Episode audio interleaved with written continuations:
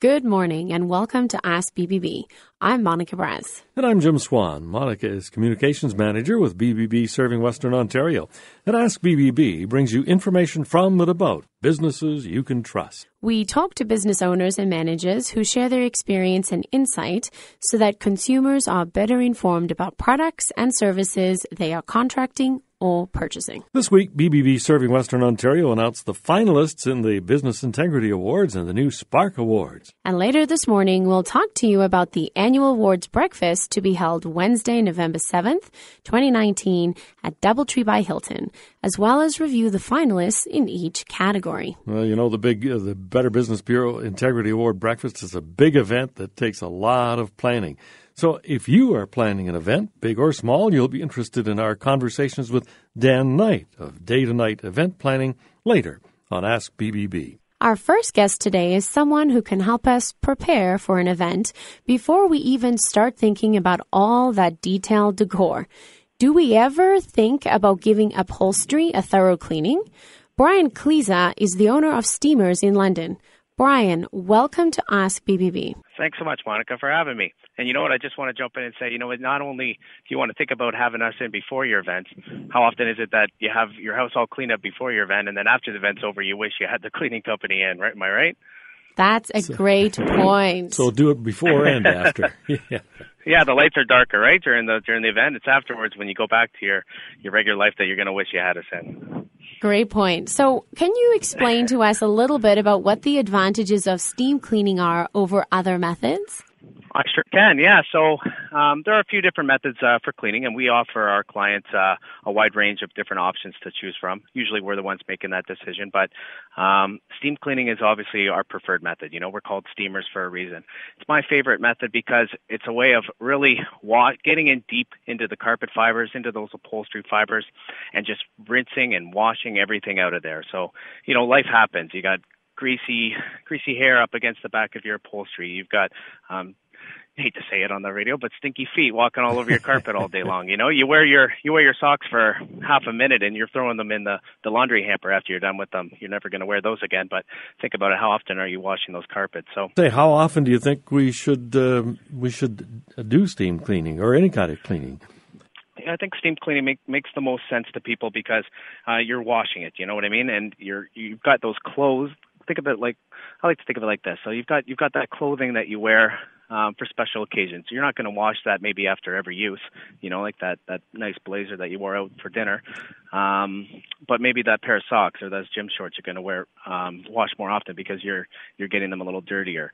Um, same idea with the carpet. So it's not necessarily the time that you're putting on them, but the miles. So I always like to tell my customers, you know, a, a year a year in between cleanings is a good rule of thumb. But at the same time, you know, look at look at how much wear and tear is going on those carpets. If you're someone that doesn't take off their shoes, if you're someone that has uh, more than a couple pets that come in from outside, or kids that um, are running around making messes, then maybe you want to think about having us in every every six months or getting it done a couple times a year. So you had mentioned doing, you know, we were talking about events before and after. Um, how long does it usually take to get a cleaning done? And if we're going to be doing it that frequently, um, is steaming better on the fiber of the upholstery? So steaming is a little bit more of a gentler process. So I always whenever I'm looking at a cleaning option, um, there's an acronym that I keep in mind, and that's that's CHAT. So C H A T, and that stands for chemistry, heat, agitation, and time. And depending on what method of cleaning we're going to use, they're they're stronger or weaker in these different aspects. So. Um, when it comes to steam, we've kind of got a bit of everything. A bit of everything. We've got a good chemistry that we're using, so we've got some excellent um, spot and stain removers that we're using. Some good pre-treatments, and pre-treatments are like um, when you soak your dirty dishes in a warm soapy water before you go to wash them. Everything comes off really nice and easy when you go to do the fun, do that big cleaning. So same idea with the carpet. So we, we use a nice chemistry um, on the carpets to loosen those stains from the fibers, so that when we go and hit it with that nice steam, it just comes off like melting hot butter. So it's it's a little bit more of a gentler process. Um, agitation. There's not so much agitation involved with steam cleaning, so you're not damaging those carpet fibers so much because you're just hitting it with a nice light pressure sprayer almost and uh, and sucking it up. So it's a really gentle clean. Um, heat. So the good thing about steam cleaning is that we're able to get a nice nice hot temperature. So not only um, are the chemicals going to work at a faster speed, but you're almost almost disinfecting the carpet, our water gets up over 200 degrees Fahrenheit, so it's extremely hot temperature. Um, so you're killing you're killing some some germs in there and some odor-causing bacteria, and it just and it just lifts the carpet fibers and lets them just feel uh, more free when it's a nice hot steam in there. So you, you kind of bounce the carpet fibers back. Yeah, and how um, how long time. does it how long does it take, Brian? Um, oh, okay. So yeah, it's a time. So um, when we're working with steam cleaning, um, you've got everything else working in in a nice synchrony. So um, the time is a little bit quicker. So um, average cleaning takes about one to two hours to fully complete, depending on obviously how much work you have for us. So, Brian, how long would it be before we can get back into that room? Jim, that's a great question, and uh, pretty much every customer asks that one.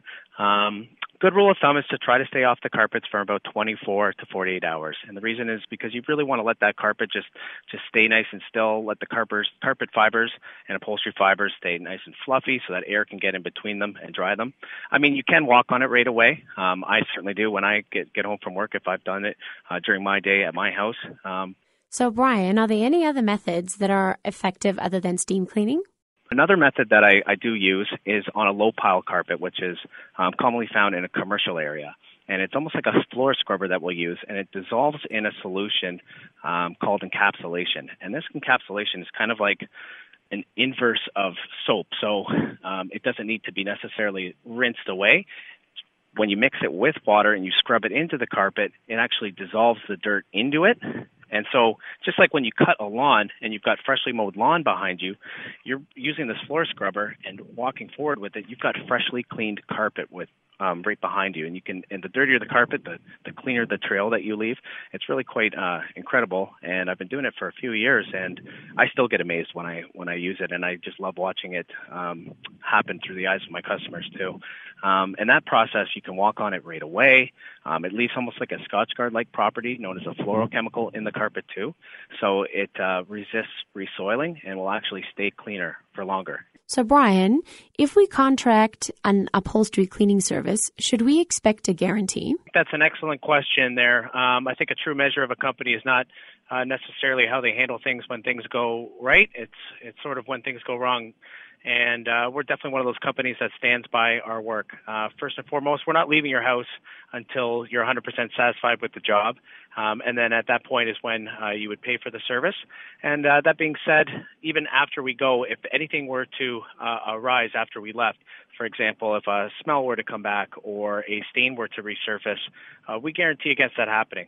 Um, big reason for that is um, you never know what um, you're dealing with when you go into a house. Like sometimes homeowners might uh, might be new to their house and not know where existing stains are. So we go and we sort of resurrect that area, um, cleaning an area with moisture. And uh, last thing you want is to pay for a service and then um, have spots that weren't there before come up. So um, it's a service that we guarantee all the way through. Um, another reason we do this too is we're looking to build a relationship with our customers. So not just sort of a, a get in once, do a job, and get out. Uh, we want to be a company that you're calling every six months or every year down the road, and you're not going to do that by um, not standing by your work. Brian Kleza is the owner of Steamers, an accredited business with the Better Business Bureau with an A plus rating. You can find them on the BBB directory under steam cleaning. Thanks for taking time to join us today, Brian. Oh, you're welcome, guys. Thanks so much for having me. This was a great experience. And uh, um, if anybody out there has any questions, please feel free to give us a call, and uh, you'll get me. All right. And we'll return in a moment with tips on event planning. And welcome back to Ask BBB. I'm Jim Swan with Monica Braz, who is the communications manager with BBB serving Western Ontario. We are joined now by Dan Knight, the owner of Night to Day Event Planning. Welcome to Ask BBB, Dan. Thanks for having me. So, Dan, can you tell us what is evol- involved in becoming an event planner? Absolutely. So, I think it comes with a lot of experience. Um, so, uh, volunteering or getting involved in the community to work on different events, but there's definitely schooling um, that you can take. Um, so, myself, I took um, some courses uh, so that I could be the best for my clients um, as I go through through any event that they uh, put in front of me. What are some of the typical sorts of events that you are called on to help plan, Dan? Uh, so, with my business day to night events, I have been involved in things from fundraisers uh, to big galas to little things like birthday parties or weddings, anniversaries. Anytime there's really a gathering, um, I've been involved in getting that and helping the client stay as stress free as possible. So that sounds like a lot of variety. What would you say are the biggest challenges for an event planner? I think the biggest challenge always is the keeping everybody stress free. It's not always an easy task to do, but definitely something I enjoy and is fun doing. Uh, the other thing would be last minute changes. That is always a big challenge in terms of let's change this and it's 24 hours before the event. You obviously make it happen, but uh, sometimes that can be a big of a bit of a challenge.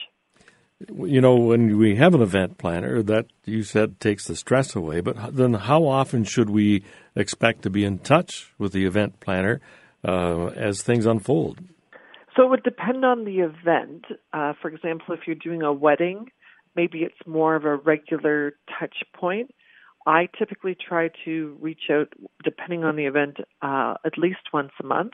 If it's something that's more onerous, maybe it's a once a week connection. It all depends on the client and how comfortable they feel and what the event is in general. So, how would you handle some last minute emergencies? So I try to stay very calm because I've learned that me being calm also allows everybody involved to be calm to the point that people get upset with me that I don't stress out about things. I think it's just remain calm and do anything and everything that you can uh, to resolve whatever that last minute change is, and hope for hopefully you can get a resolution to whatever you need to change. When we talk planning, of course, we're uh, thinking ahead. How far ahead should we contact an event planner if that's the course we're going to take? Again, it depends on the client and the comfort level. So I would say a good rule of thumb would be once you kind of have an idea that you want to have an event, I would say reach out to an event planner uh, so that you can start the ball rolling on that event. I, for example, have worked with people that we've worked together for three years to put their event together. And then some people might come to you a month before the event and say, I've been working on this, but just need some help because it might be stressing me out, or I just don't have the information to get the event done on my own. What What are some of the things that people doing it on their own might miss out on or need help with? The biggest thing I would say is that they can't be a guest at their own event. So think about if you're having a house party at your house it's the same as having an event. You're running around getting the food ready and all of that type of thing. Should be the same for an event. You should be able to enjoy and be a guest and interact with the people that you've invited to your event instead of doing all that behind the scenes work as well. Okay, so it looks like you support people with a lot of different types of events. How are fees set then? So fees are based on what the event is. So for example, a wedding would be different than an event and it would just depend on how many hours it's going to take to complete that event. And I know most event planners would be in the same boat, that it would just basically figure out what is the scope of work and how much involvement do you need from the event planner, and then the fee would be uh, discussed from there. Uh, what does a contract look like then, and how detailed should we expect it to be, Dan? So the contract would be, I know for, in my case, would outline the things that I'm going to do when I'm going to be at the event. It would list things, for example, if I got sick, what is the protocol in terms of that and who's responsible for getting a replacement event planner, for example. Uh, so it should be quite detailed that you feel comfortable knowing that that professional is going to be there for you no matter what happens in their life. So, what are some things we should look for when we choose an event planner? The biggest thing I would say is finding somebody that you enjoy working with. If it's somebody that you don't enjoy working with, it's going to make your process not as much fun and may add some added stress that you don't need. You don't obviously have to be best friends with the person, but I would say you've got to have a good relationship, feel that connection a little bit to know that they're going to take the ownership of the event and make the event happen for you and that you can trust them and not be, oh my goodness, I have to work with that event person again and we just need to get this event done kind of thing. And of course, we always recommend that people uh, check the BBB directory uh, and uh, start with uh, an accredited business. And uh, Absolutely. You, you certainly are there. Well, Dan, thanks for helping make uh, Ask BBB a bit of an event by joining us here this morning. No problem. Thank you. You're listening to Ask BBB, and our guest has been Dan Knight of Knight Today Event Planning, an accredited business with the Better Business Bureau with an A plus rating.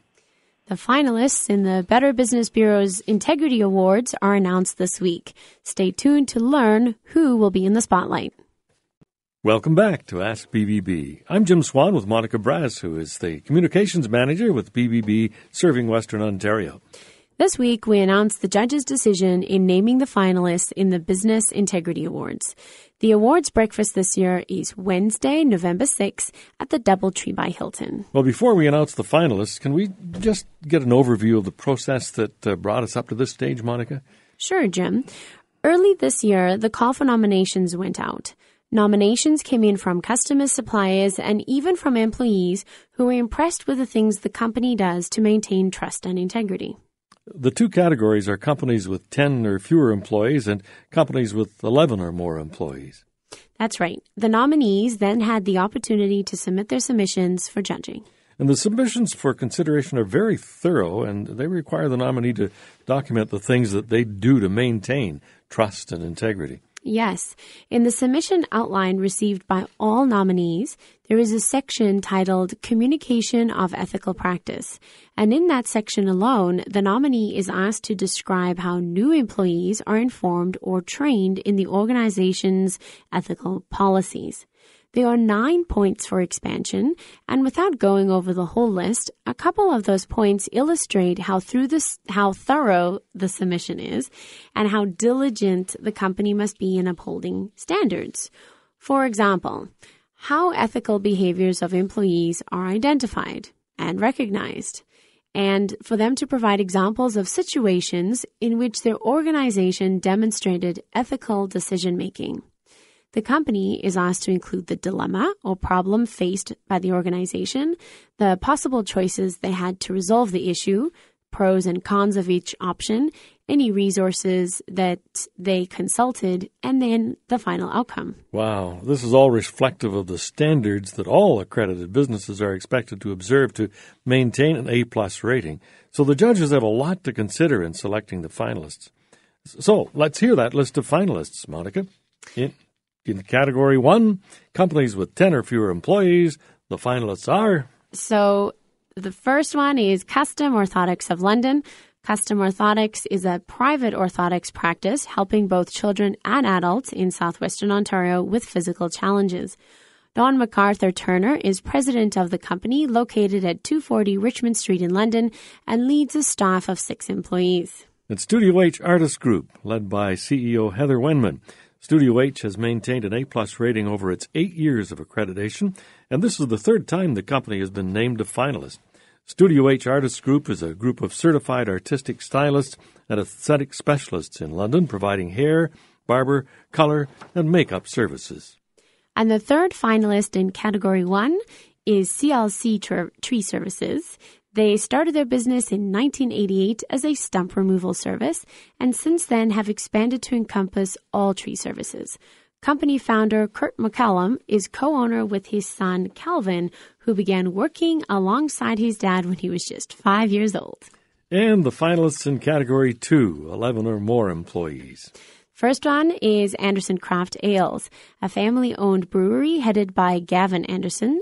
The London company produces small batch, handcrafted premium beers that are distributed by the LCBO and available directly at the brewery. Brookstone Windows and Doors, formerly Sentry Windows and Doors, and Sentry Windows and Doors provides windows and door installation across Ontario. President Ken Sherman heads a staff of 14 employees. And the last one in category two is Turner Drugstore in London. Turner's has been in business in London's Old South for 80 years and is an independent pharmacy that specializes in complementary therapy options. Current owner Jeff Robb purchased the business from his father Glenn in 1987. Glenn, in turn, had purchased the pharmacy from founder Stan Turner in 1965. And this year, young entrepreneurs will be recognized with the Spark Award. The Spark Award is for entrepreneurs aged 35 and younger whose businesses are less than three years old and demonstrate character, culture, and community. Yes, The seven nominees are Evelyn by Nicole Snobelin, led by founder owner Nicole Snobelin. Nuts for Cheese, led by founder CEO Margaret Coons. Statement Inc., led by Janice Olson. Soars Bookkeeping, led by Sandra Soars. Luna Life Incorporated, led by owner Nicole Kirkpatrick. And Here for Her, led by founder Rachel Ettinger. And 519 Clothing Company, led by Taylor Norris, co founder and owner. And to find out who the winner is, we don't have the envelope here yet. You'll have to attend the Better Business Bureau's Business Integrity Awards at the Doubletree by Hilton on Wednesday, November the 6th. And the presentation of the Spark Award will be made by Allison Graham. It all starts at 7 a.m. Tickets are available by calling the BBB office or online at bbbawards.ca. And Monica, that's our time for Ask BBB. Monica Braz is the Communications Manager with BBB serving Western Ontario. You can connect with us on Facebook, Twitter, or Instagram at BBB Western ONT. And remember, ask BBB and start with trust.